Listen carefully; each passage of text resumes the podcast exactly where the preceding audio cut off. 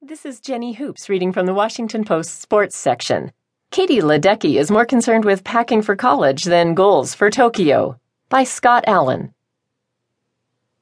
Fresh off winning five medals at the Rio Olympics, Katie Ledecky isn't focused on what she hopes to accomplish at the Tokyo Games in 2020. The 19 year old has more important things to worry about, like what to pack for her freshman year of college.